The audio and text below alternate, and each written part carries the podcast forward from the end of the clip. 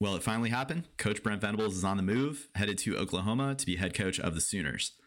To break this one down, brought in perennial guests to the show, Shaking the Southland crew, Alex, John, and Matt, and special guest Chili, also known as William Childress, to break down this situation. Um, looked at this from a few different angles. Just hit record and let it go. Um, hope you all enjoy the listen. And as always, go Tigers. Unbelievable.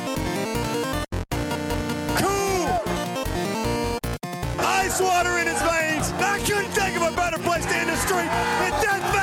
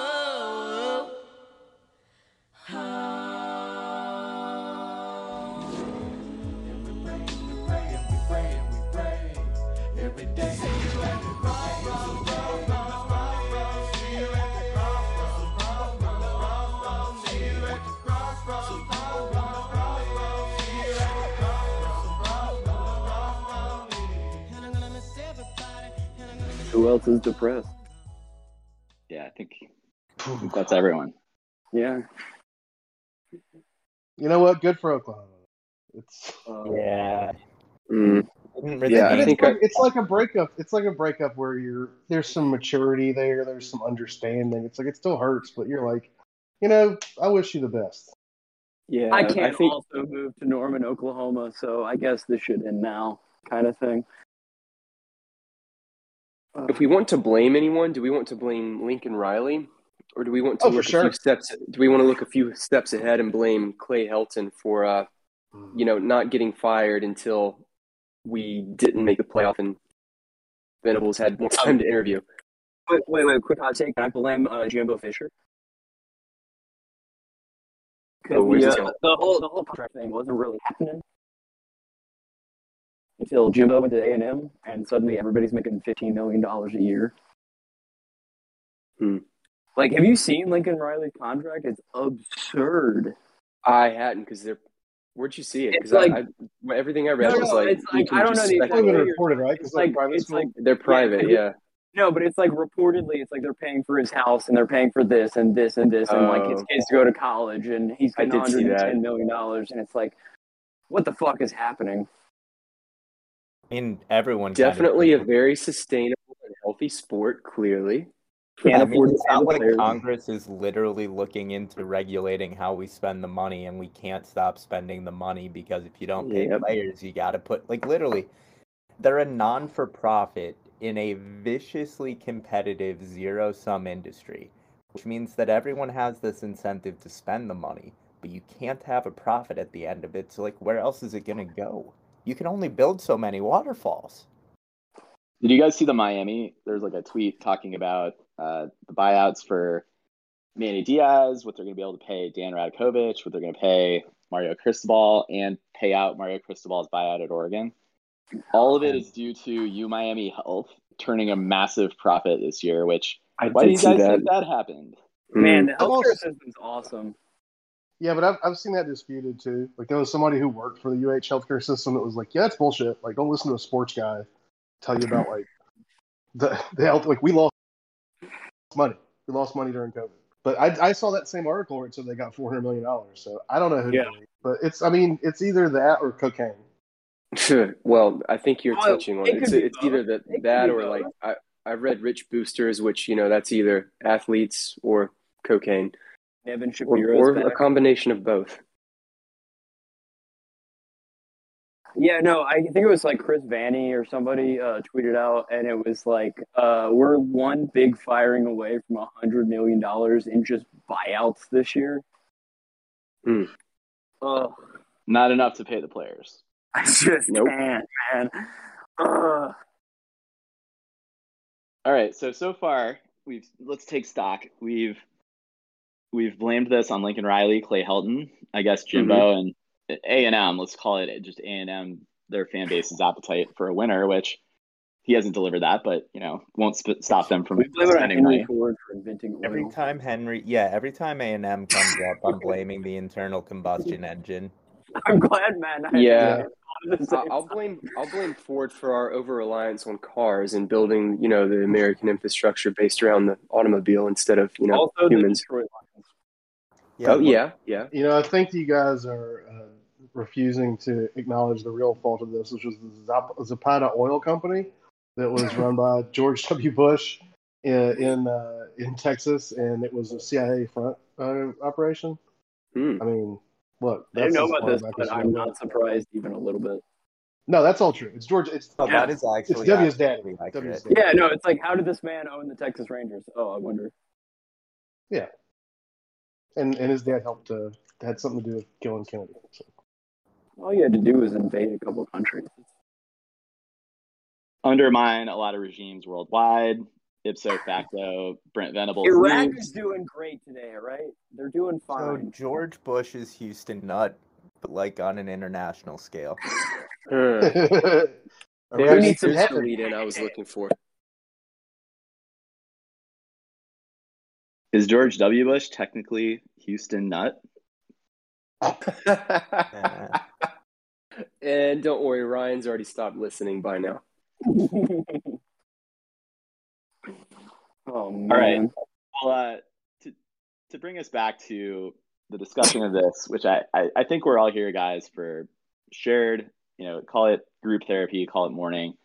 Um, we will certainly touch on, I think, in this conversation, um, how great Brent Venables was for Clemson. I think, though, you know, it's a it's a good opportunity for us. Like, there's so much up in the air still, looking ahead to potential replacement candidates, future of Clemson, everything like that. Um, so, wanted to kind of talk through a little bit of that. All this stuff's obviously on or developing in real time. Um, but yeah, I mean, what we know at this hour, we don't have. It looks like Tony Elliott is not going to be the next head coach for UVA, potentially for Duke.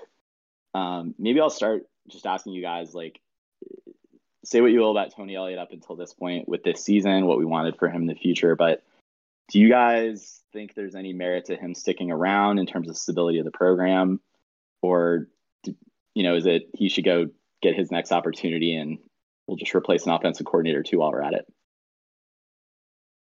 Well, well, in some sense, like with like a lot of what I wanted this year was change, um, in mm-hmm. any form because I feel like Clemson's been kind of too monolithic in a long time, and so I don't know. I've been kind of grappling with that as as Brent Venables leaves. I'm just like, well, I guess we could probably keep Tony Elliott and not have a wholesale complete change. That's just a you know throw you in the deep end, kind of figure out what works. But also, I mean, that could also be good. Yeah, John, I'm with you. I've I've kind of waffled on the whole Tony Elliott question all year because it was like, you know, you could say this scheme has gone stale, but I mean, look at everyone we had to replace, look at all the injuries, and it was like a perfect storm of just Exactly. cluster, and nothing was ever totally on Elliott, just like it was never totally on DJ or totally on the offensive line. It was just a perfect storm of, of suck.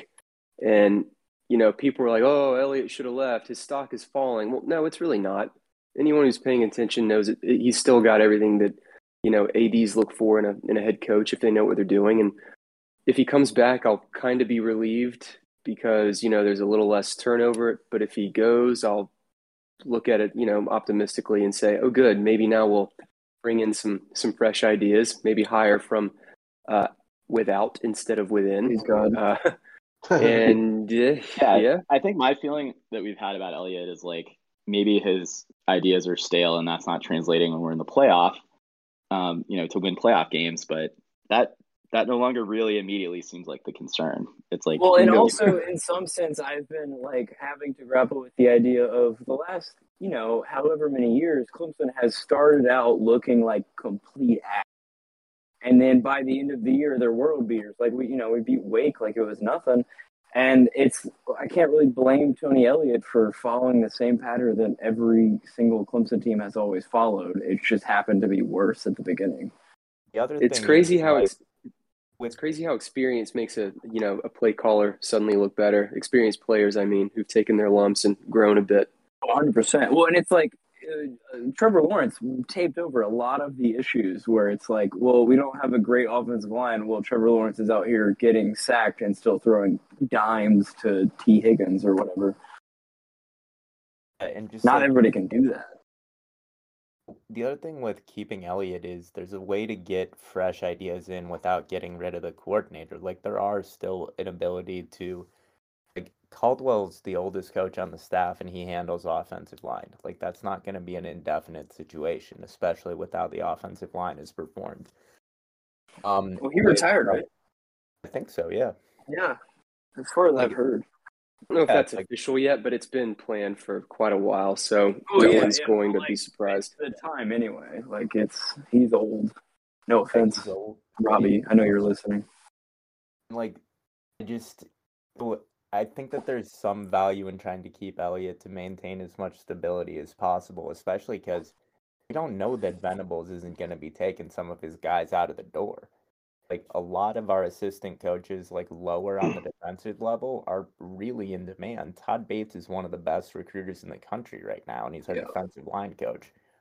Uh, not Oregon. Yeah, and they're not retaining anybody um, on the defensive staff at Oklahoma. That was announced today. And they lost their recruit Yeah. to A and M because of Yeah, it. So, so, they, like- they've got spots to fill. If we lose Mike Reed or Todd Bates, if if we don't hold on to Mike Reed or Todd Bates, I'll feel a lot worse about this, you know, post Venables era than I already do. I just got a text. Uh, sorry, guys. I just got a text that I haven't looked at it. Breaking but podcast news. Yeah, Tiger Illustrated is talking about potentially Mickey Conn and um, Mike Reed as co- co DCs. Um, I'm good Not with con- Reed. Reed, Reed Not is like yeah, no, Reed, Reed is who He's we fine. need to keep. Conn, I honestly can't say I know enough about. It seems like kind of a nepotism hire since he was like Dabo's buddy, but I'm sure he's qualified. Whether he's I mean, qualified, as our, as call our plays, I have local no idea. special teams expert, I am uh, not thrilled if that's the case. Well, guys, Because- let's, let's let's talk about what we lose with Brent Venables, and like you can say every superlative. It's obviously okay. He coached linebackers. That can be potentially replaced with a hire. Uh, we need someone to run scheme. We need someone to lead in recruiting, and obviously run the entire you know defensive strategy. Um, what it, I mean, from what we know about those coaches, I think Reed has been a superlative recruiter and a development guy. Uh, but they're probably going to have to bring in, I mean, obviously a linebacker, linebacker coach, and probably some type of defensive scheme mindset, right? Well, I mean, and correct me if I'm wrong, but I don't believe any of those guys have defensive play calling experience. And I feel like you can be a great recruiter, but at the end of the day, when you're a coordinator, you need to know how to call a play. Yeah, Like, they I don't. know. They haven't called plays at the collegiate level, but Reed was the guy on on a Venables hip every single snap last year, and well, previous years too. Other than Smotherman, of course, who was Yeah. who was who was Literally. pulling him Literally. back. But Reed, Is Reed Smotherman going literally with right there? I hope not. I not. wouldn't be. I wouldn't be surprised if he's like Who's gonna hold him back? Yeah, exactly. And and Venables' contract, but I mean, they got some beefy dudes in Oklahoma. They could probably figure it out. Bob Stoops.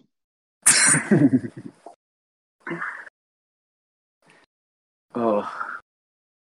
Well, and like with with Venables leaving, I, I feel like a lot of what's lost is the the play calling. Honestly, just there is there's something to be said of yes, Mike Reed has been on his tip the entire time, but he hasn't actually you know called a defensive drive where the game is on the line and all that kind of you know stuff.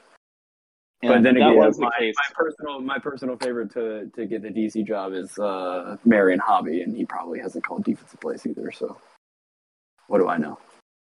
I mean, I think we felt the Venables was same way when Shad. Go ahead, Matt. Venables is one of the most aggressive coordinators in the country, and that's going to be really interesting going forward. Are you saying we should bring in Todd Grantham? No. Please. God damn it. No. Oh no, are we about to revert to the old Brian Van Gorder meme? Like we did, like the entire 2018 season, we just made fun of him in our little group oh, chat. Yeah. Uh-huh. I mean, I feel It's like we time. probably should do like who are the worst five hires Dabo could make. Ooh, Will Muschamp. Let's get that out of the way. I think Bring back. Reggie Herring. oh man, Chili. These youngins won't know who that is. I remember Clemson, clearly. Clemson defensive coordinator Yeah. Michael Hamlin. Ooh, Reggie Clemson Herring defensive coordinator James Skalski. that that one Yes. physically hurt me when I saw that. Player coach James Skalski. Uh, Yep, there it is. We found some more eligibility. and you're the. You get one more year when you coach officially. Like that. Uh, even, even Hunter Nolan guy, Renfro right? like, when's this guy going to graduate? Yeah. Clemson God, can you- defensive coordinator Hunter Renfro. Can you imagine if Renfro were a few years younger and he was one of the guys who took advantage of that super senior COVID year? Then all the jo- all the jokes that people made about him being 30, they they would actually be kind of close. Yeah. How old is he now? Damn. Uh, I think he's only like 25, He's 26. got to be 25 because I had a friend. His hairline is He's 43. not allowed to be that old. Yeah, it was 43 when he was 19 though. He's 25, and he's also from Myrtle Beach. Yeah, Actually, he's from second part Socastee. Oh yeah, there it is. Oh, but like being from Myrtle Beach is like being from Vegas. You're not gonna actually be that crazy of a person. I mean, Vegas is an old Mormon town. Exactly. like people that are from Vegas are just like, yeah, I've, I've never gambled in my life. What are you talking about? No, that's a good point. My brother and his wife live out there, and they're just like, no, we live in like a suburb. It's normal.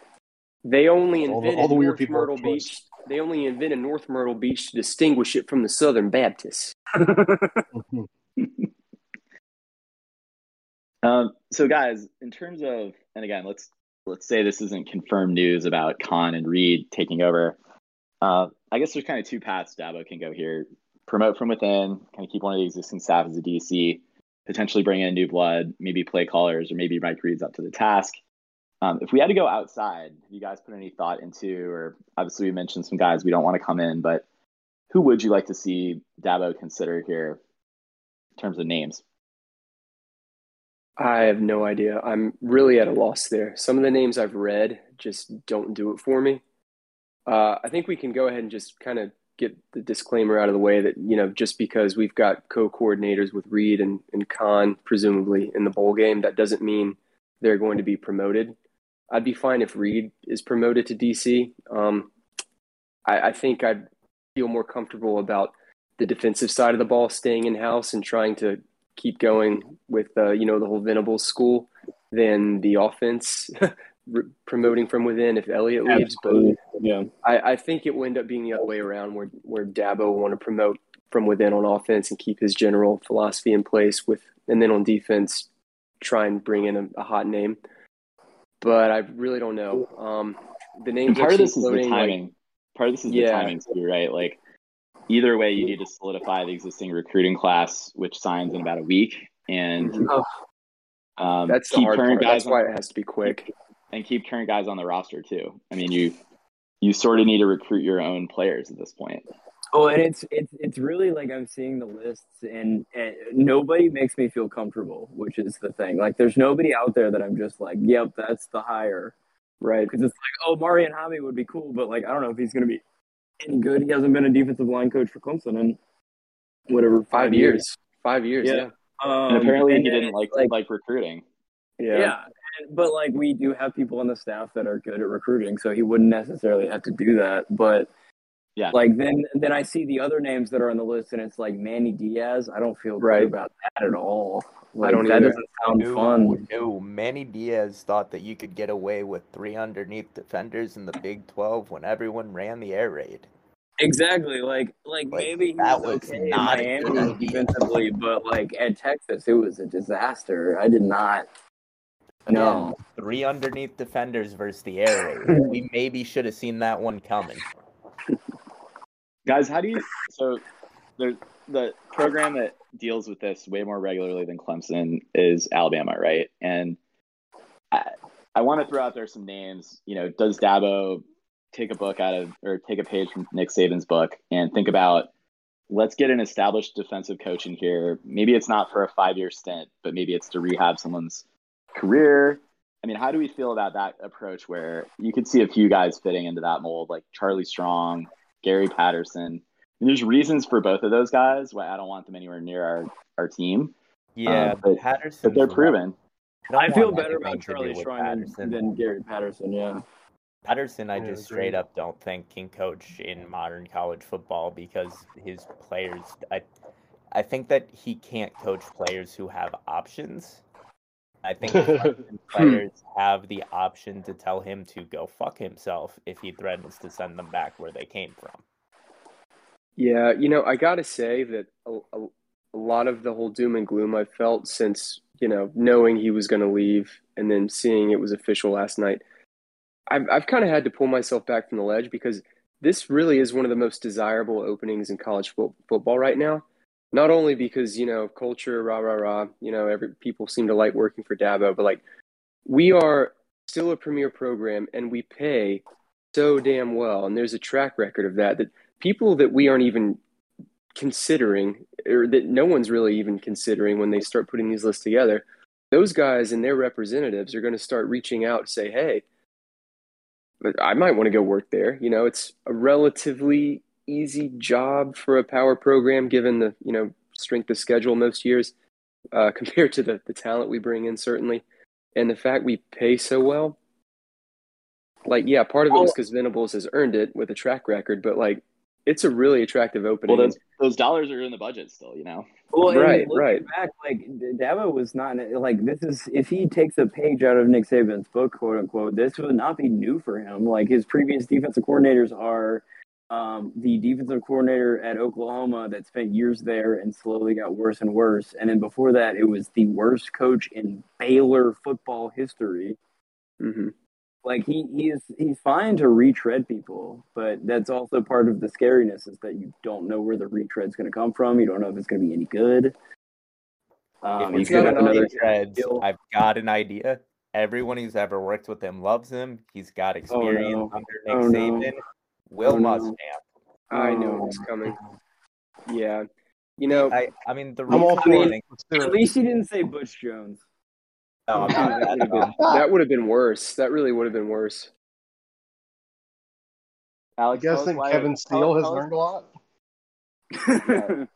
yeah, who bring do- him back. Who do we like? Who do we like least? Kevin Steele or Muschamp? Alex, Deal. who do i who do i like Tell me- less yeah, like tell me both of those candidates why they could work. Uh, Will Muschamp, I don't think he ever wants to coach outside of the SEC. But if we told him, you know, we play two or two or three SEC games a year, depending on you know whether LSU's in non-conference or A and M, and then we, you know we get one of them in a bowl game, he might convince himself this is you know the same level. Uh, I'll tell you why it won't work though. He and Dabo really don't like each other. really? Um, they they really don't like each other.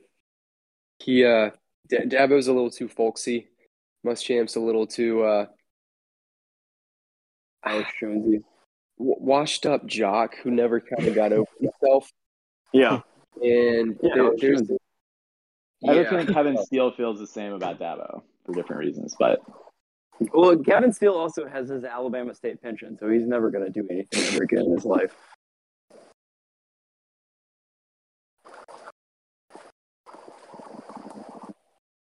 All right, Matt, who else you got for us? to rip apart. No, it's hard because I think the thing that's really none of us would have looked at Venables as a home run hire before this, and Morris people were excited about, but like again, he would not have been perceived as this like slam dunk, write articles about it type, you know, coordinator hire. And part of why I am more concerned going forward than uh like Alabama under Saban is Alabama and Saban have always had a really, really strong grounding on one side of the ball. And maybe Dabo has a grounding somewhere that we just don't know about. I would imagine it's on offense based on the side of the ball that he's like played on and coached on the most. But if we're bringing in a new defensive coordinator, we might really be starting from scratch there. And that's just where I would start to get concerned.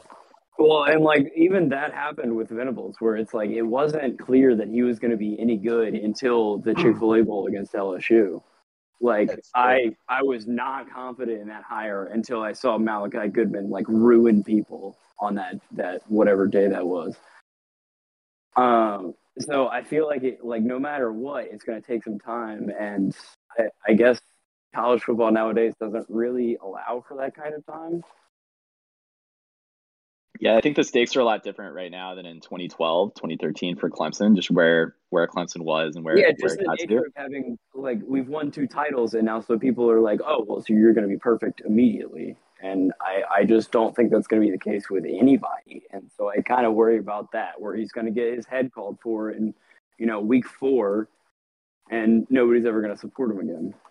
Yeah, it's like Yeah. we won two titles in the span of about five years. We have all of one other title historically.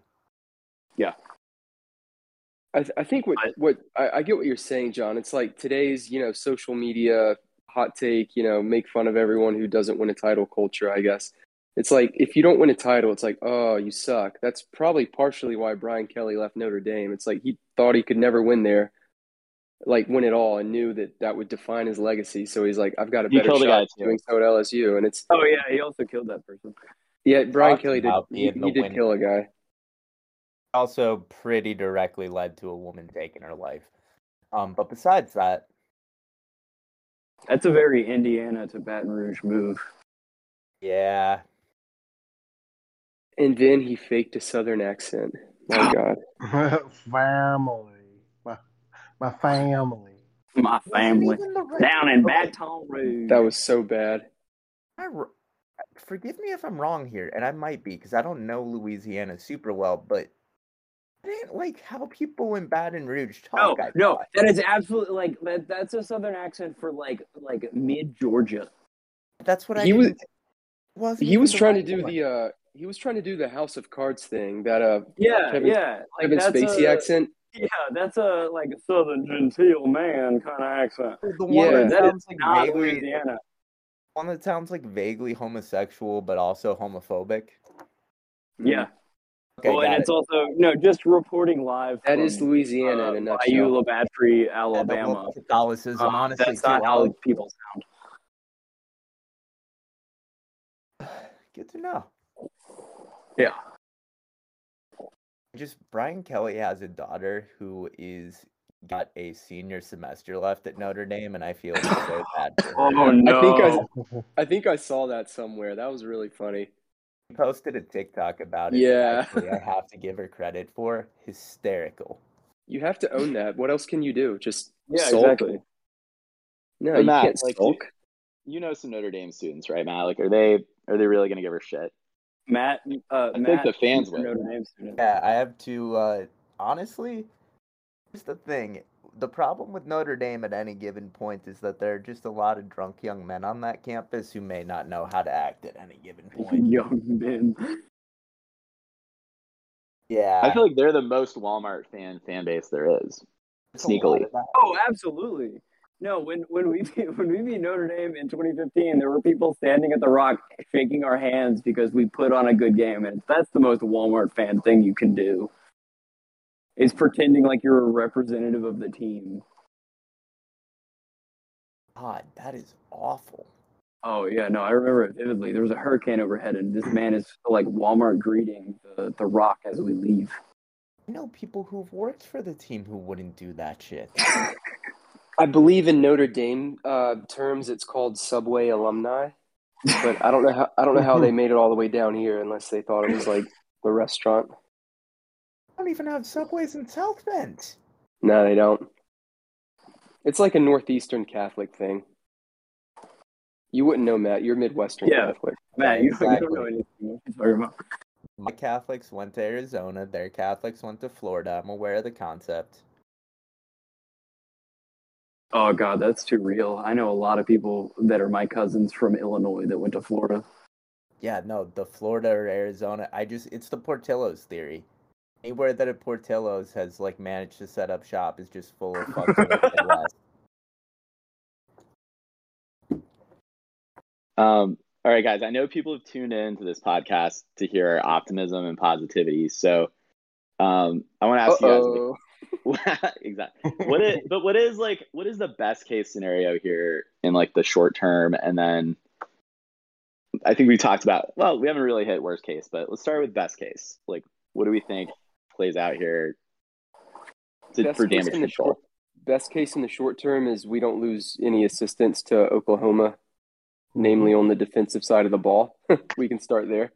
We don't bleed. Well, and like, yeah, well, and also that Mike Reed is like, I mean, if he becomes the play caller, is a, a good play caller, and it kind of turns into a post Chad Morris situation where it's like his disciples are just as good.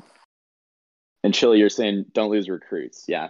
Yeah, don't bleed out recruits. I mean, yeah, people. There's going to be if there. I don't know if there have already been, but you know, We lost might- one, I know that.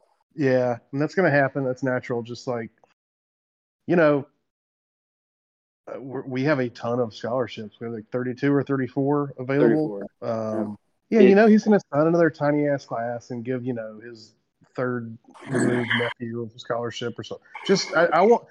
I- I'll just slightly shift gears and say the best case scenario I can think of is that we see Dabo make some changes to his philosophy about transfers and uh, scholarships. Please. And if he's if he's open to that, then I feel more confident in whoever he chooses. I've been be I've been trying to the beat that coordinator. all year, and it's just the the the hemorrhaging of losses just keeps continuing, and we haven't. Yeah. And every single time someone brings it up, he just says, "It is what it is." It's like Dabo, you're down to 54 scholarship players. What are you going to do about it? I don't know. It, it just got a is what it sweet is. Kid at receiver and no backup or quarterback on scholarship. Like we can. Every Our single backup time of the someone's mentioned is it, Hunter Helms. his, his, his little is the response. a conspiracy theory that someone came up with. You can't convince me that's a real person. Hunter Helms is the name of a conspiracy theory that the UN is going to take our guns. He came he came into the game a few weeks this. ago, and I actually had to Google him. Uh, No, I had to too. I still don't believe that's a real person's name. And Helms so, and there is an element here of this could be just an insane year. I, like we have 34 potential scholarship spots. That doesn't need to be. You don't need to bring guys in from the portal that are here two, three seasons. Like perhaps you could. Perhaps you could find those guys. This could be just a one-year band-aid effort. I just it's so far removed from Dabo's strategy thus far. I, I just we're- have 13 committed recruits right now with Keon Well, and I feel like a lot of. Dabo's recruiting strategy is predicated on the idea that people won't want to come to Clemson because it's uh you know you can win here.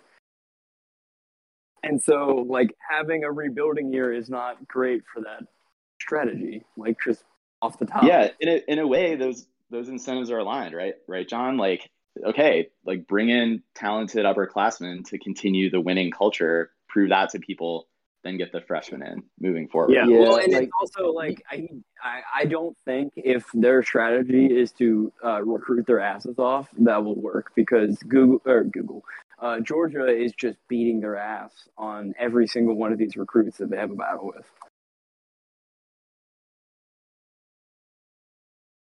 It's just it's Yeah, and- and- infuriating for me for someone besides me. It certainly annoys me that on the one hand we have a basketball coach who cannot get freshmen and only gets transfers. on the other hand, we have a football coach who only gets freshmen and says Clemson transfer football portal." transfer portal specialist Brad Brownell. Thank you. Finally, someone. is There's an idea. I was gonna say we hire Hoiberg for it, but you know what? I like that idea. Clemson better. basketball head coach Sandy Thurman. Just do the trade. You know what? That swap might be worth exploring. At this point, wh- why not? What else is there to? Uh, yeah, there's nothing to lose. yeah. We've already got him on on contract through 2026. So. Hmm. It is what it is, man. Anytime, anytime someone will- brings it up, I will change it if. I need to. Mm, well, guess what? He said he said that out loud, and the amount of people that threw that into my face, like that means anything at all.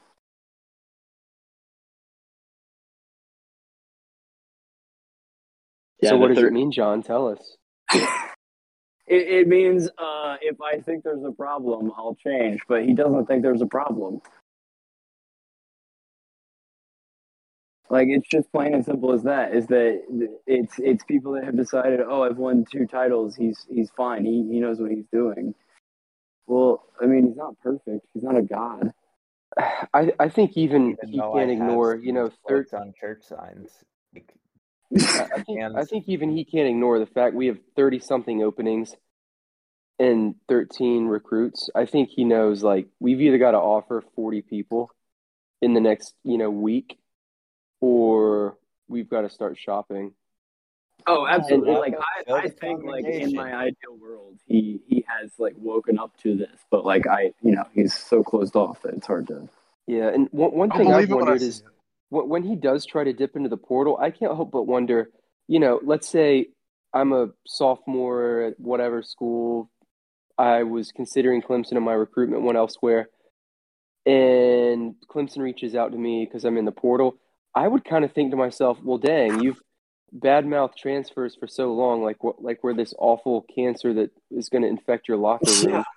like, and now you're you know, down 20 scholarship players and now you want me like what what's the deal? Am I like do you need me or am I am, am I Just really something you're yeah, like it, and you've spent, you know, years now saying how awful it is that transfers are a thing and now you need me and you want me like what am I supposed to do? How am I supposed to just like overlook all that and say, you know what, whatever, water under the bridge? Or am I going to say, you know what, I'll just keep looking elsewhere, man. You don't want me here. You just want, you know, guys that are still two years, three years away from contributing because they're in 11th grade. Yeah, exactly. Like like I've never been uh, a, a high level football player, but if I were to put myself in those shoes, I would not be interested in the guy that has been trashing my specific situation for the last ten years. You know. Yeah, it, it's almost like you're a, a second class, not citizen, but like like you've got baggage when you really don't. Yeah. nowadays. Yeah. Looking forward to those comments coming out as Dabo does take his first portal takes. You know, how does that how does that narrative change? It's going to be interesting. I'm like there. There were two Virginia offensive linemen that entered the portal today, and I if if Clemson doesn't at least offer them, I'm gonna be incensed. Like it's, I'm not gonna be happy at all.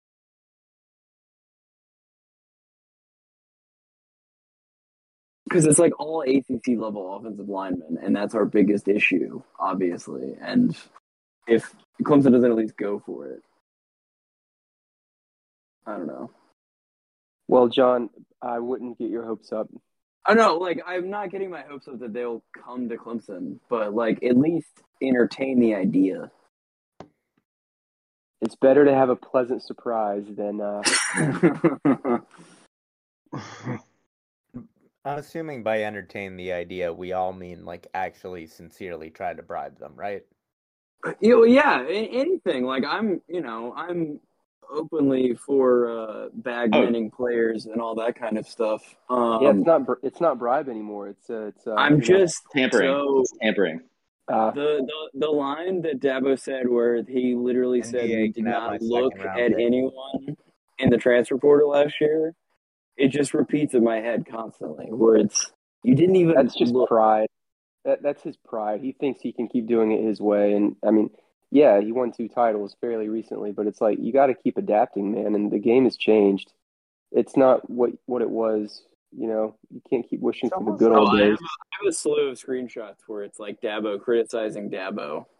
Huh. I mean, it, realistically, you could see the number of offer like la- la- late stage, last minute offers in the next week or so go up. Um, maybe that class looks more like 20 by the middle part of next week. There's the late signing period in February, but to get to to close that like 34 Scully gap, maybe that is starting to look a little bit more like a 10 transfer portal take number. And That would be I just- um, wow. I can't imagine Yeah. that ever that happened. I just Not can't imagine that think there happening. ten Spot players treating- taking. that They yeah, want. spot treating a couple spots, sure, but that many, no, that that won't happen. Uh, I and you know to your point about signing day in February, that's not the real signing day anymore. It for you know ninety percent of the big Right. recruits. It's it's over in a week. Oh yeah, that's I mean that's why the coaching carousel that's been so absolutely bonkers in the last couple of weeks is happening. They're trying to rush for that. Yeah. You gotta be early signing day because if you're Yep. that asshole that signs a class and then leaves the next day, you're you're blackballed. Like you cannot be a coach for at least you know two three years. Like people remember. Yeah, I think even more than that, John, it's like schools want to get the jump. So the coaching firings and the coaching departures and the agreed upon exits just happen sooner and sooner. And it sucks when it's like coordinators that bounce or late stage coaches that leave. It just, yeah, it's it's a bad situation. I just Pandora's box has been opened here. Like I just don't think it's going to change. If we lose, I'm blaming everything on our coordinators being gone in this bowl game. If we win, they never mattered anyway. Setting the poverty line. Because Iowa right State now. is the they're the measuring stick of success for sure. We are the beating a dogs team like that. Iowa State. They do have incredibly tasty water. I will give them that. We're underdogs to Iowa State, which is just uh. What? I know We we are are? a one point. We're a one point dog at the line. Oh, What? I had no idea. I hadn't I, even. I mean, I'm not stunned because it's Vegas saying, "Hey, look, you lost the only good thing in your life." Competency versus Yeah. incom- look, competent but less talented versus incompetent but talented. I'm not sure what to make of that. Actually, I can see. But yeah, no. If you go to Mm. the little like Vegas spread thing that shows up on our website, which isn't always the most accurate one, but it shows us as one point dogs. Yeah. I mean, what's what's so tough about this is like we just haven't dealt with this level of turnover, and same goes for injuries for this season. Just completely spoiled up until this point, and it's like this was bound to happen. I mean, we're lucky to have kept Venables on the staff as long as we had him. Um, you know, I think everyone's pretty familiar at this point of the winning and everything else, but um, I, I think what we were talking about with coaching departures in the early signing period, I mean, that's been around for what, three years now? Three, four years? Yeah. Just the first time we're having to go through those ramifications. So it's Well, like, and I guess this might just be be me being like overly worried about uh, the fan base itself. But if I feel like if we get through this and it's like nothing ever happens and we hired the correct person on both sides of the ball if we need to, uh, and we're back in the playoff next year, Clemson is Clemson fans at least are going to become Alabama fans, which. Um, Speaking from experience, are very miserable people and will openly tell you that they are miserable. Like I, I, it does worry me that if this ends up being a bump in the road and it ends up being totally fine, that the Clemson fan base will just become this point of if we're not in the playoff, then nothing matters. And you see it a little bit already, where it's like, who gives a shit about the Cheez It Bowl? Well, I give a shit about the Cheez It Bowl. I want Clemson to win still. You know, I kind of felt that way. Iowa State. I'm never gonna hear the fucking end of this. Yeah, no, I'm still traumatized by losing the Meineke Car Care Bowl. putting John, Iowa State I'm- in a locker. It is as simple as that. John, to your point about you know always being bummed or bitter if if you know we aren't in the playoffs, it's a wasted year. I kind of felt a little bit of that after NC State. Oh, And- absolutely. and probably a little bit after like you know a couple of close wins like Boston College and Louisville and stuff like that. But I I kind of started enjoying the growth we were seeing. As frustrating as it was, as meaningless as it was in the big picture, it was still kind of like the team was No. almost more more endearing in a way. Uh, Yeah, no, I absolutely agree. Like, this is the most fun I have had watching a Clemson football team since probably the 2016 season. Just because I love to see Clemson have to actually give a shit and try. I love it when games are down to the last minute. Like, that's the my di- favorite part. The difference this year is the stakes were lower, but Yeah. It doesn't feel that Yeah, way. but, like- It still But, like, feels- put the Georgia game at the end of the year, and the stakes are just as high until that game happens. Hmm, Yeah, and I also think that Georgia game was one of those ones that was so bad that it took almost everyone a month just to get their shit together. Definitely. It ruined the confidence for sure. Oh, yeah. and we didn't have Hey, a what, center. what do we think about for a month. DJ going into the next year? I Um, think he was improving a lot, and then he hurt his knee, and then that kind of set him back again. Health, Yeah. another off season to improve, get his body right again. A, a year, a year better. He'll he'll be okay. Klubnik will push him. I don't know if Klubnik will pass him. Certainly not soon. I, I, just think- I really I think he's struggled to, to to yeah. I think he's fine at the end of the day, kind of thing, because I think there's so much going on around him that you just can't blame on DJ. That it's like, sure, he has looked like a deer in headlights at a lot of points, but when you get sacked constantly like that, anybody will. It's not his fault, Like unless they're example, Trevor that his Lawrence, center was who is getting number one in his pick. lap. Yeah, exactly. Where it's like, oh, the Boston College nose tackle can just destroy our offensive line by himself. That's not good for your quarterback's confidence. things do look to be shaping up on the O line. Um, you know, to be optimistic about next year, like we had a lot of injuries. Uh, McFadden's coming back. Um, you know, decent depth is expected. We basically didn't have a center for all of September. Like from the Georgia game through NC State, didn't really have. We had Trotter, right? Um, Trotter and Trotter was out. I mean, it was an arm But injury. also, honestly, when's the last time Clemson had a good center? Guillermo probably. yeah, Jay Guillermo. Pollard It- was good in 2018, but he was like a converted. Yeah, I think like he, he, he started out at right tackle. I Kinda- think. yeah, he was just kind of there. Yeah. Oh, Like, he no, didn't- who was the guy? Who was the guy in 18? It was Falcinelli. He was good. One of those guys who put it together like in his fourth or fifth year, and then ended up being really good in 2018. Yeah, but like Um, we haven't had one of those like Dalton Freeman where he just starts 55 games and Yeah. is, uh, you know, Well, and that's what they're saying about this guy Linthicum. No. I mean, the But- problem with that is every time we've had a set a lineman good enough to start as a freshman, we've had to park them out at left tackle. yeah, yeah, Carman and Hyatt. That is true, because neither of those guys are left tackles in. well, I mean, I don't even Yeah. know if Hyatt's in the NFL, and Carman's No, like I, what, I don't think he is. right guard probably. Well, and one of the one of the um Virginia Oh, guys he's, he's was an award he's on the winner.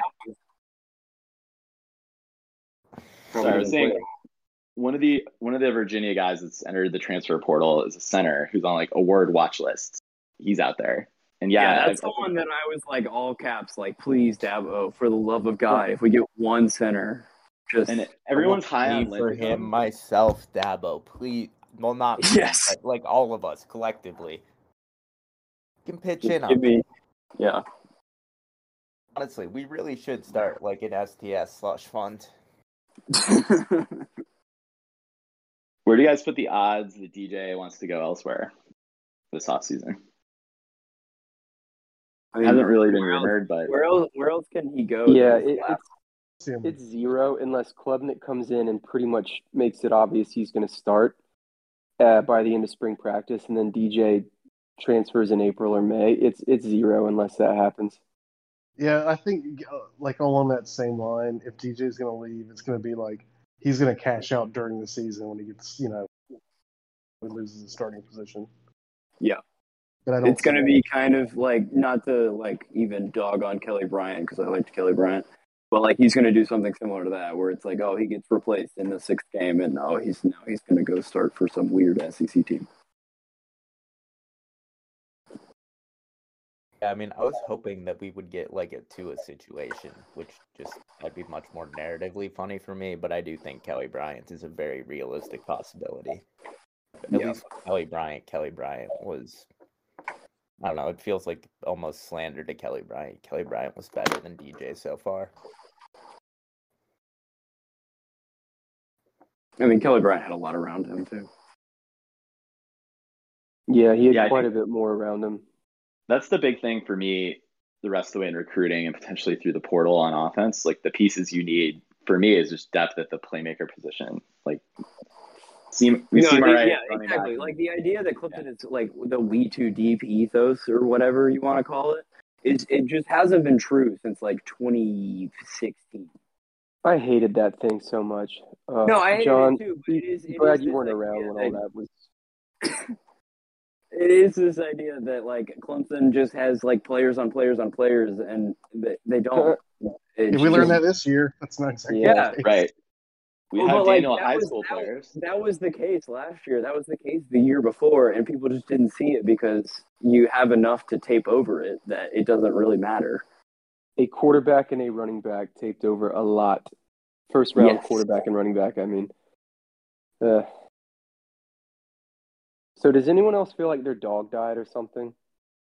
Oh, absolutely. Yeah, Oh, I- I, I think I mentioned that to y'all this morning. It's like I think I said that this thing that's- morning. It's like it was like putting your dog down after knowing for a year or two it was coming soon, and then it finally happens, and then you just you just watch him get off that plane in Oklahoma, and that's that's the rainbow uh, rainbow Well, bridge. Like, right there. I guess, I guess part of me is especially sad because I did like have a huge chunk of me that was like, oh, he's going to be Bud Foster. Like, he doesn't want to do this, and then I'm just like watching him. It's like having somebody cheat on you almost. It's just yeah, like I, I, I think I was safe. Yeah, I just Oklahoma's finally like the- convinced myself he was too weird to want to be a head coach in that. right. I thought that too, and then I saw the paparazzi photos of like the Oklahoma AD like at his lake house or whatever. Somebody was like hiding in the bushes, like taking pictures of of the Oklahoma people riding up to to sign him, and I was just like, oh, this is I can't take this. I, I think someone was like staked out at GSP too when Oklahoma guy when the uh, Oklahoma admin landed. Yep. Oh, they were. Yeah. It's crazy. Security at GSP is very lax, so that would not be a surprise. Oh, I know. That's my home airport. Although I'm I'm pre-checked, so it's I just like breeze right through anyway. But uh, Even for Are we us non- surprised? Yeah, Are we it's surprised there pretty were no like no redneck vigilantes just coming out like barricading the driveway? I was on the way. a Ford Raptor on the runway. I was on the way to his lake house to just like you know start start some sort of Recording. Kumbaya thing, maybe a candlelight vigil. No, I miss them already. I had to delete Yeah. so many photoshops. I'm gonna burn my neon hat. No, no, you hold on to that. How Guys, will the how will the defensive players see you otherwise, Tully?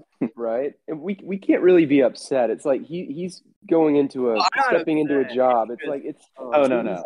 he's stepping into a blue blood blue blood program that is already just like set up to win like pretty much immediately. Like not Lincoln Riley or not Lincoln not excuse me. Uh, not, it, it won't be like Ryan Day success where it takes him two years to lose a game, but because I mean Oklahoma the Big Twelve is probably a little hard. Well, no, maybe Oklahoma doesn't have quite the talent Ohio State does but they're like they've never really been down before. Like if if Oklahoma offers you a job and you've never been a head coach before, it's like holy crap, you you can't turn that down. And No, this was absolutely the only job I thought he would ever leave for, and it's Yeah. like I'm not I'm not mad at him for doing that, but it's still just like I'm not going to be happy about it. right, right, I'm with you. Absolutely. Yeah. Oklahoma was like, uh, you know, if Dabo gets offered by Bama, it's like you'll get it. It'll suck, but you get it. Yeah, no, absolutely. Um, I really am Yeah, gonna well- be interested to see what his offensive coordinator hire is, though, because like Big Twelve identity wise is more SEC than the SEC is right isn't now. he hiring that that Ole Miss guy? Oh wow, that's gonna be That's the report I saw. But man, I that's think that's right. what I heard. Yeah, I, I, I think your point about the SEC or the Big 12 being more SEC than the SEC is, or maybe it was the inverse. I think you're right about that because the Big 12 suddenly had decent defenses this year, and the SEC is just like once once Saban went pass happy, the rest of the league was like, oh my god, no, the Big Twelve is definitely not the Big Twelve that people think of from like whatever whenever TCU and Baylor were doing 61-58. Like the their champion this year was Baylor, who was like a defensive slugfest, Yeah, and, and and like their score- other three great teams are Oklahoma, Oklahoma State, and Iowa State that were all just defense.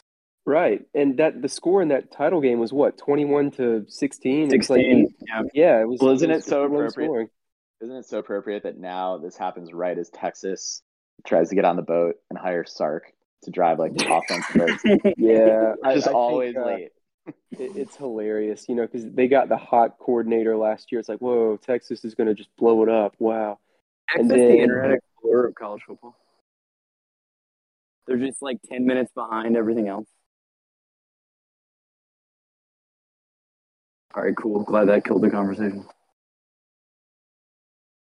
No, it, it, it like we compartmentalize here, and you are happy for for Brent. Like that's the school that you just don't you, you can't blame him for going to. And uh, for Clemson fans too, and I've had to like, you know, it was it was just not going to always be the case where he stays. Like it's not reasonable to expect him to do that. The Bud Foster thing like would have been incredible. Um, but we were pretty much deluding ourselves, you know, that well, whole but time. like, like also you were deluding, like we were, yes, we were deluding ourselves, but also to some extent, it was like you look at the evidence presented. He re- he rejected the Kansas State job, which is where I thought if he went anywhere, he would go to Kansas State because he literally went to Kansas State. Yeah, And so after that, I was just like, I think we're good. Yeah. Like we've got Bud Foster. Yeah, And I mean, Auburn's the like a thing top that I 10 maybe job. should have seen coming is Venables is pretty young. He's only like 50, I want to say, this year. Well, yeah, he keeps drinking goat's blood, which keeps him young. I gotta say, I thought he was younger. Well, I I just know- I knew he wasn't young, young because he had been at OU for so long. but, right. Yeah. He, he just looks and acts younger. I mean that in a good way. Because, you know, I guess 50 isn't that young to be a first time head coach. Most of them Oh, no. probably get it, you know, early to mid 40s, I would think, for their first head coaching gig, maybe late 40s. But he's probably roughly in the middle of that bell curve. And he just seems so young because he's crazy, Yeah, I think all those Red Bulls count as uh, some kind of preservative. right? Jimmy Um, Green Beans, we're gonna miss you. Oh, Yeah. I forgot What do, about what do we do from here? What do we do? Like, th- this is. Th- Wow, this he is really, this this is the like. We just accept the fact for that Clemson had a window of excellence. We won two national championships, and it's done. Yeah. I, I, I think you're I right. think- really, I do. I think. I think that's Yeah. what it is. I'm not even kidding. With- It was I think great. we're going to go back to being like a top 15 program and maybe top 10 sometimes. I mean, the only the only reason I I blanched out a little bit is two things. The ACC, who's coming for us in the ACC right away, like Eh. right now? Miami. Wake. Okay.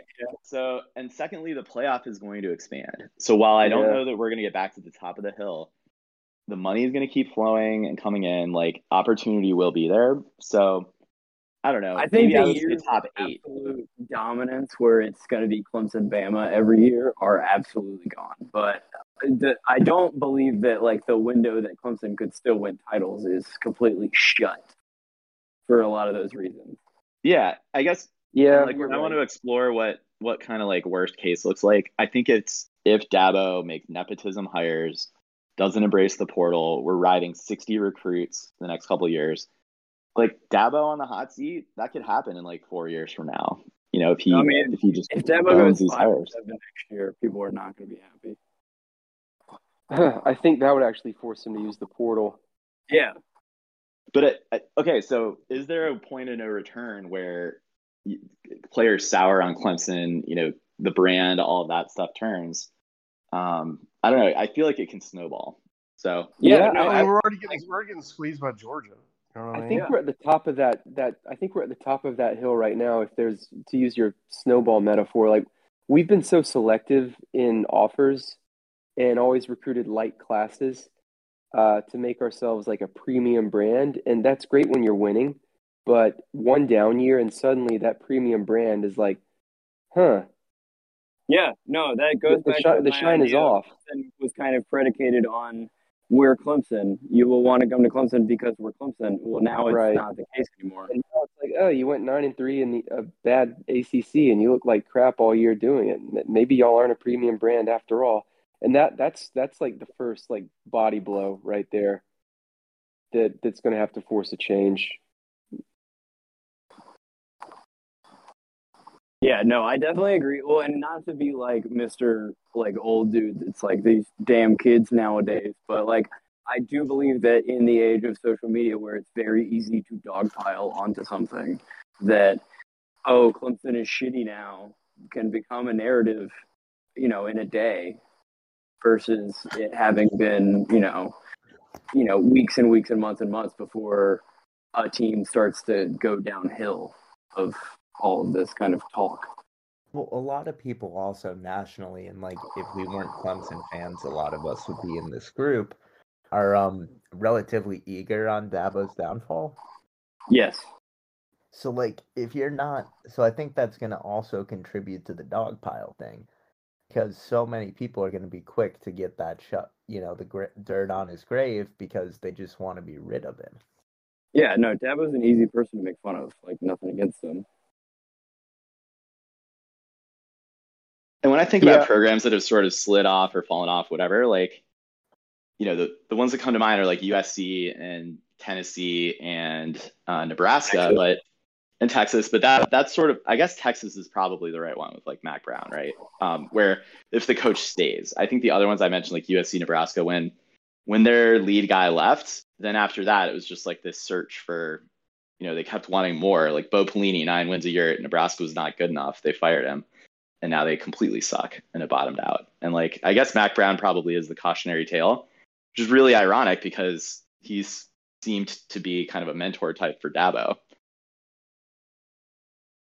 Well, and this hire Clemson guys thing is my biggest fear because if we become a team like USC or Texas, where it's like, oh, only people with Clemson experience can coach Clemson, that's that's just a death note. Like, I, I've never heard of a program doing well because they hire their guys. I don't think that's what it is as much as Dabo is, is hiring guys that he's either known because they played for him or he knew from his playing days himself. Um, or in the case of Todd Bates, guys that he's kind of like identified through camps. And yeah, you know, a lot, most of those are going to be Bama and Clemson guys. Um, I, I, so I, you know, if you look at it negatively, you can say, oh, he just, his ego makes him want to start his own coaching tree. But really, he's just putting the guys in place that he's vetted himself closely.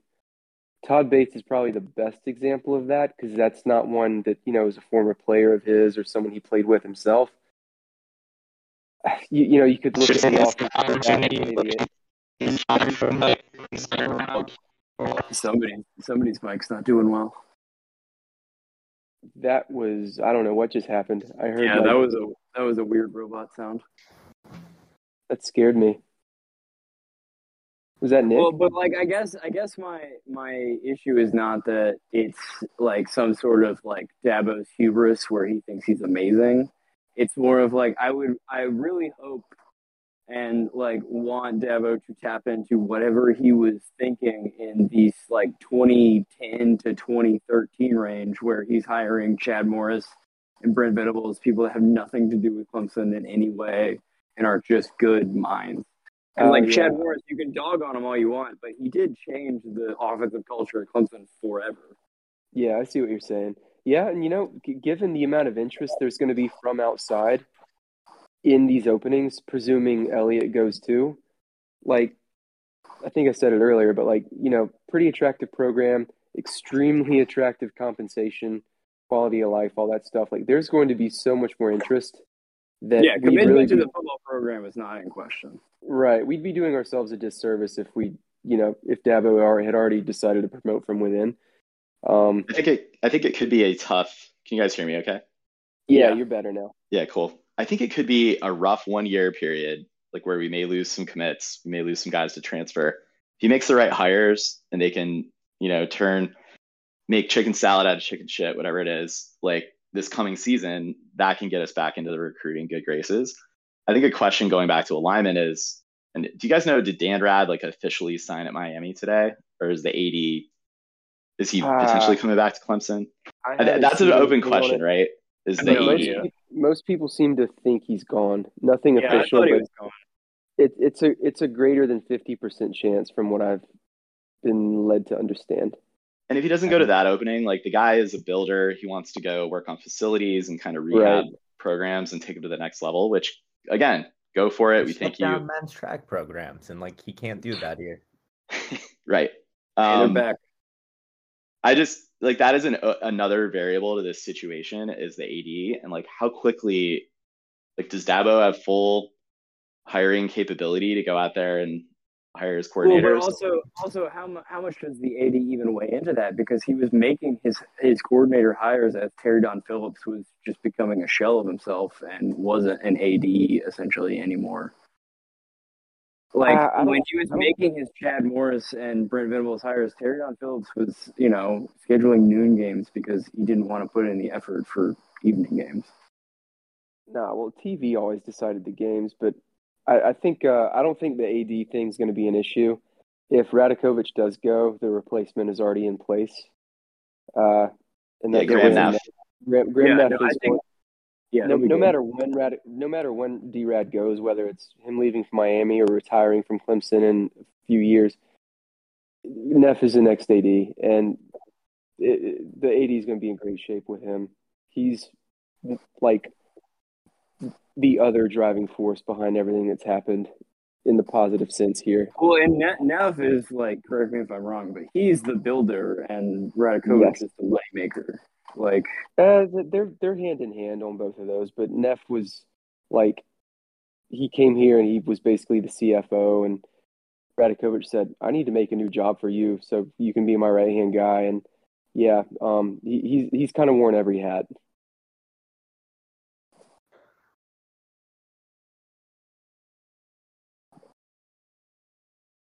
You guys want to talk about Georgia losing?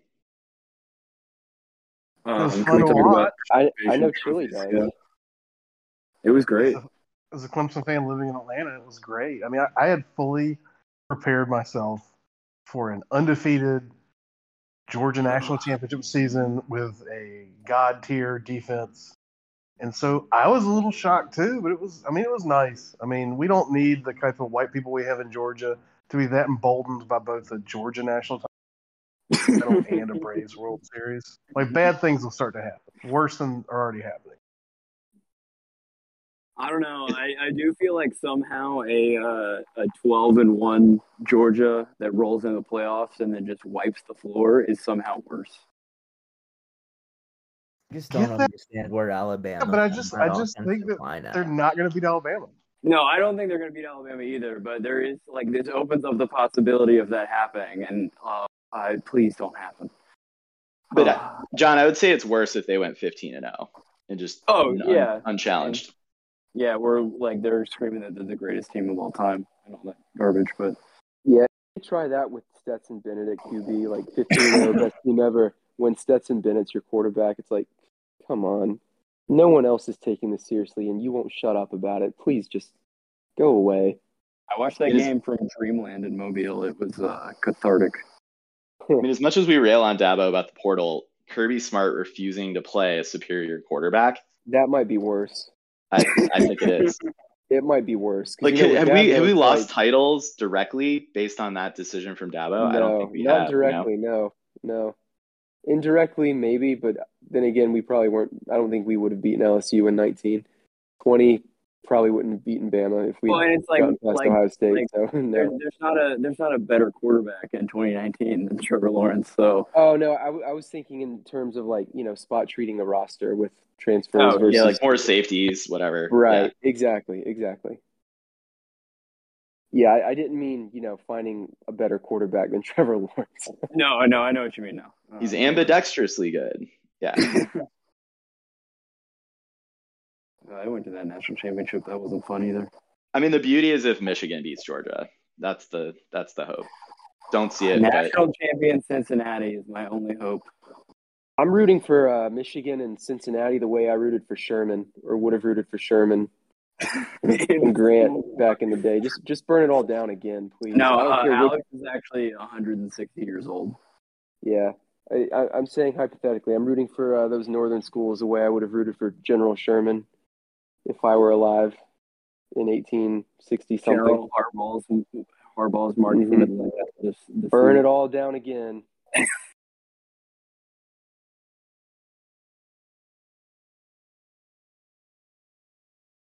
What else you got, We've- Nick? We've we've really pissed Ryan off now, haven't we?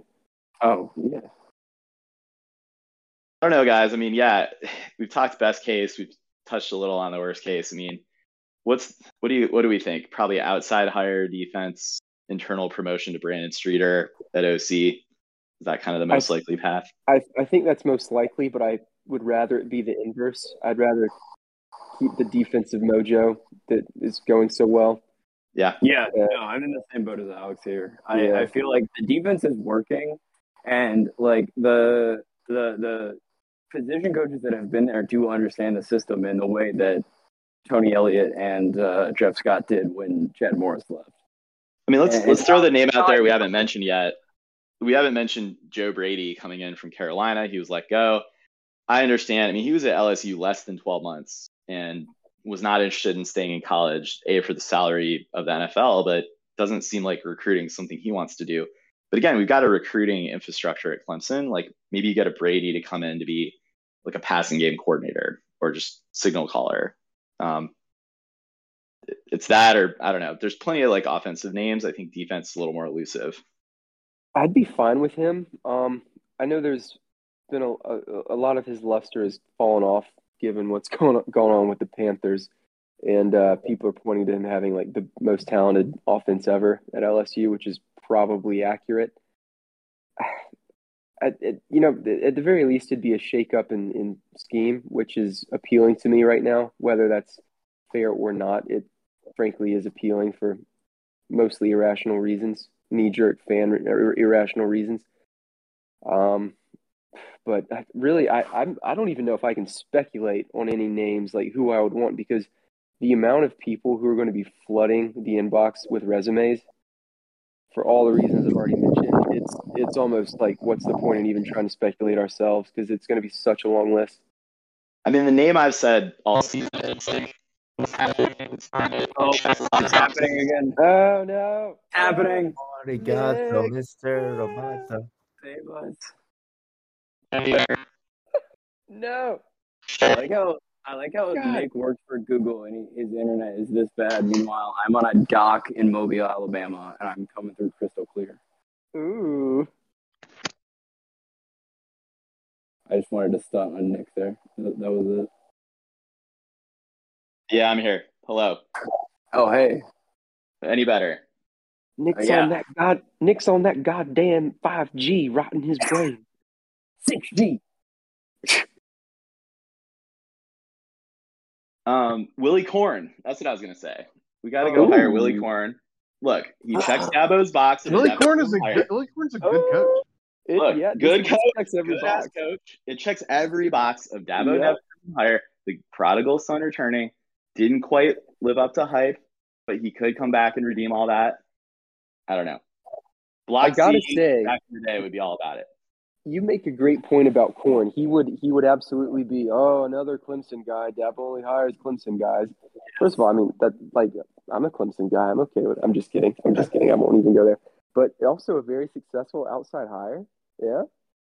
Yeah, I mean, he went on his own path. You know what I mean? Uh, North Right. Greenville Well- for a while, and then you know, But I mean, I, do, I, guess, I guess that's part of what worries me is that it, he is a Clemson guy in the sense that you know um, Steve Sarkisian was a USC guy or Tom Herman was a Texas guy. Where it's like, yes, they had success somewhere else, but that doesn't always translate. And I don't know. I guess I've been burned too much from having Buffalo Bills guys come in.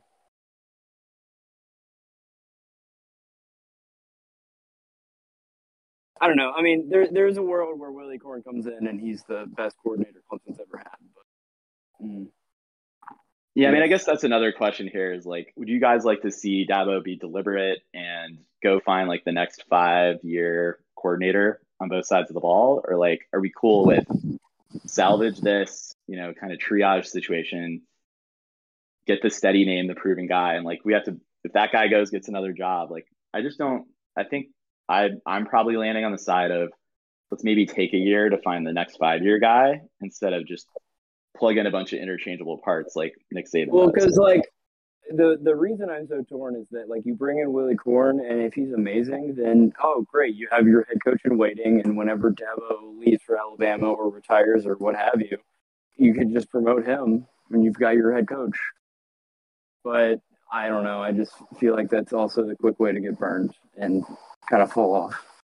The thing with um taking your time to get the next five year guy versus triage is like you got a week till signing day, and just based on when we're losing coordinators, I don't know how much time they have to really get out ahead of anything. Matt, I was just about to say that you can't you can't really uh, wait to find your guy in a year with early signing in a week. They've got to Yeah, get the and- best guy in there, and, and step one is like you know shore up or reassure, and then add new recruits. I mean, do we, Dabo, maybe he did not expect this specific situation playing out. The Lincoln Riley stuff was a complete change. Like that took people by surprise, obviously. Um, but I, I do imagine he probably has maintained some type of a pipeline or a short list. You know, He definitely has. He has a like a black book of sorts, and I, I do think that once Riley left, I think Dabo knew Venables was going to be targeted and going to be near the top. He's probably known for about a week, um, and known almost for certain for you know three or four days now. And he he got a list he keeps, and he was probably thumbing through it quite a bit over Yeah, the last week. I- so he he's I got definitely names. agree that Dabo's probably on top of this. Like, I don't want it to come off that it sounds like I'm just trashing Dabo because, I mean, he's yet to really not impress me with a hire. Because, like, even even his bad ones, Billy Napier is like, well, Billy Napier's the head coach of Florida now. he was a sacrifice. I feel like too. Yeah. He was. Yeah, my my dad was like, uh, bitching about that the other day. He still has like a bone to pick with Dabo for the way he treated Napier, and I'm like, well, I mean, I get it, I agree, but how does Napier feel about Dabo? I heard It, it worked I out. heard they yeah, it worked out for Billy, but over time. But I heard they threw Worked out down. for us too. Oh, no. Yeah, Yeah. Yeah, yeah. Napier I- describes Saban as picking him up, quote, off the street, which implies that Dabo's the one that put him there. So that and also, is Billy Napier gave up big "I want the South Carolina job" impressions, which you know kind of tells you. yeah. Mm-hmm. He didn't though. He turned them down. He, he turned it down at the end because South Carolina's in the state that they're in, but like he was, he still went and interviewed for it and all that.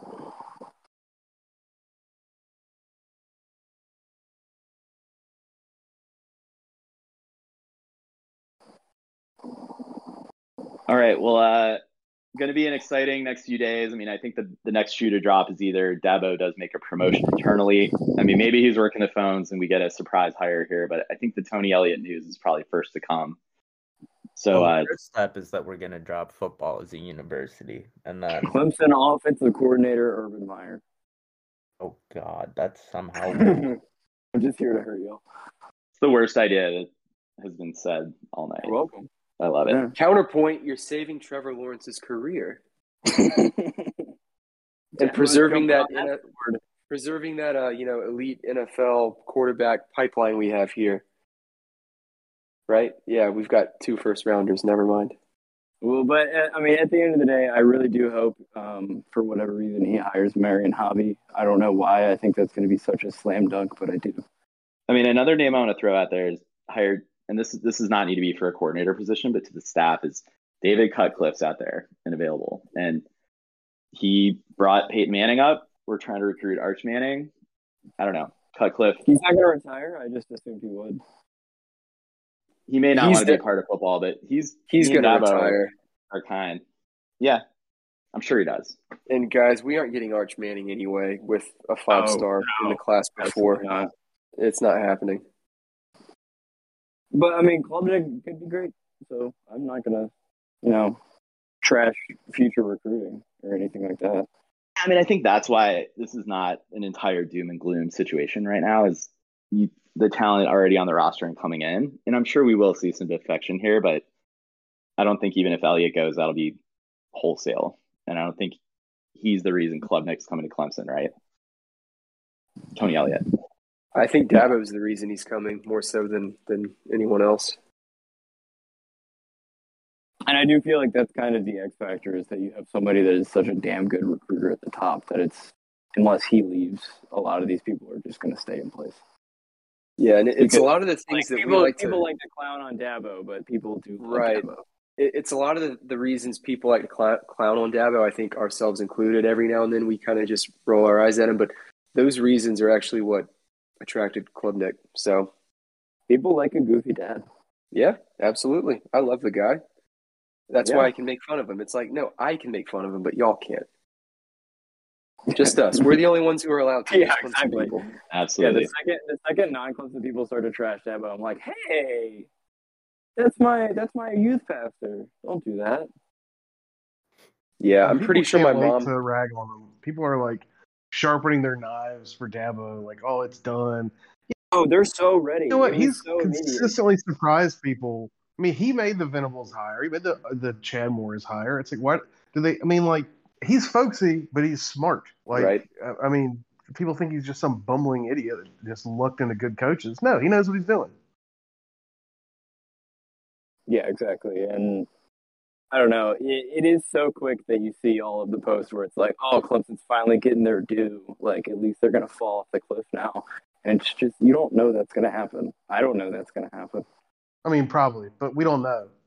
I mean, Uh, maybe for a year if- or two, but if like the cliff is just right like a- where they were three years later. You know? Yeah, if if the Cliff is just you know a top ten, top fifteen program that punches above its weight every now and then, I mean that's what we were in 2012, 2013, and Mm-hmm. Yeah. that was okay. It was still a decent launch pad for a massive explosion if you get the right quarterback in. And this is the worst Clemson season in years, and we still might win ten games.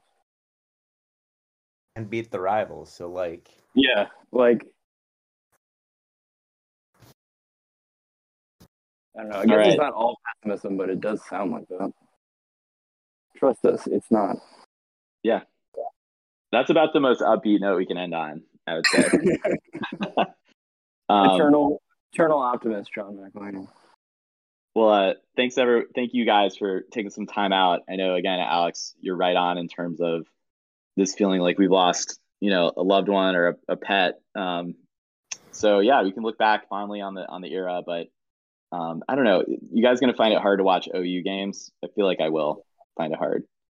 I actually might, and it's it's weird. They're they're a school I've never really wanted to root for for no reason in particular. Nothing against them, just never wanted them to do well. But now Red it's like, that's good. Not fun. yeah, it's like red team bad. But now I I think if I do watch their games, I can't not root for them. I like I will root for Brent Venables absolutely. And you know what? It makes it even easier to root against Mike Gundy, and that's that's a win. I'm fine with that. Oh man, Yeah. what an amazing silver lining! Boone Pickens is shaking his fist up from hell right now.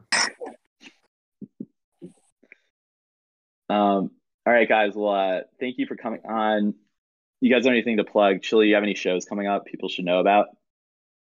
Uh, I'm in the West End Comedy Fest uh, next year. Um, I've got a bunch of stuff coming up. Just follow me at um, Hey It's Chili H E Y I T S C H I L I. Awesome. And um, any posts going up at STS? Are you guys going to write about BV or the bowl game? Matt I uh, I should get around to the bowl game. It was a rough year for me actually getting around to any writing. Um, and I, I might bring myself to sit down and type out an ode to Venables between, uh, between you know just tears flowing through my fingers into the keyboard. Um, it, I might as well say if uh, somehow anyone listening to this does not follow Shakin the Southland on Twitter, please do. Uh, that's me. Uh, that's all I And got. I'm I don't have we'll anything have else. more to write about once we know who the actual replacement coordinators are. But right now, I'm just trying to figure out what Iowa State is. yeah, I have the easy job with their defense being so similar to what what uh, we've run here with that three three five for the last few years. I got nothing on. Like, what do you say a Brock Purdy is? He's still there. You Yep. can just focus on that running back. I mean, he's he's the the scary one. No, I guess Matt where I know Campbell- what he does. Was Matt Campbell waiting for Jim Harbaugh to get fired? Like it's it's strange he wasn't mentioned that much this coaching cycle. With my luck, he's gonna literally coach the fucking Bears, man. He, he already signed a contract. I, I don't know anything about him, but I just assume he has. Yeah, an extension. That makes sense. Yeah. But James Franklin did too, and that thing after one more year is like easily you can easily buy that thing out. So who knows? Oh no, extensions don't mean anything anymore.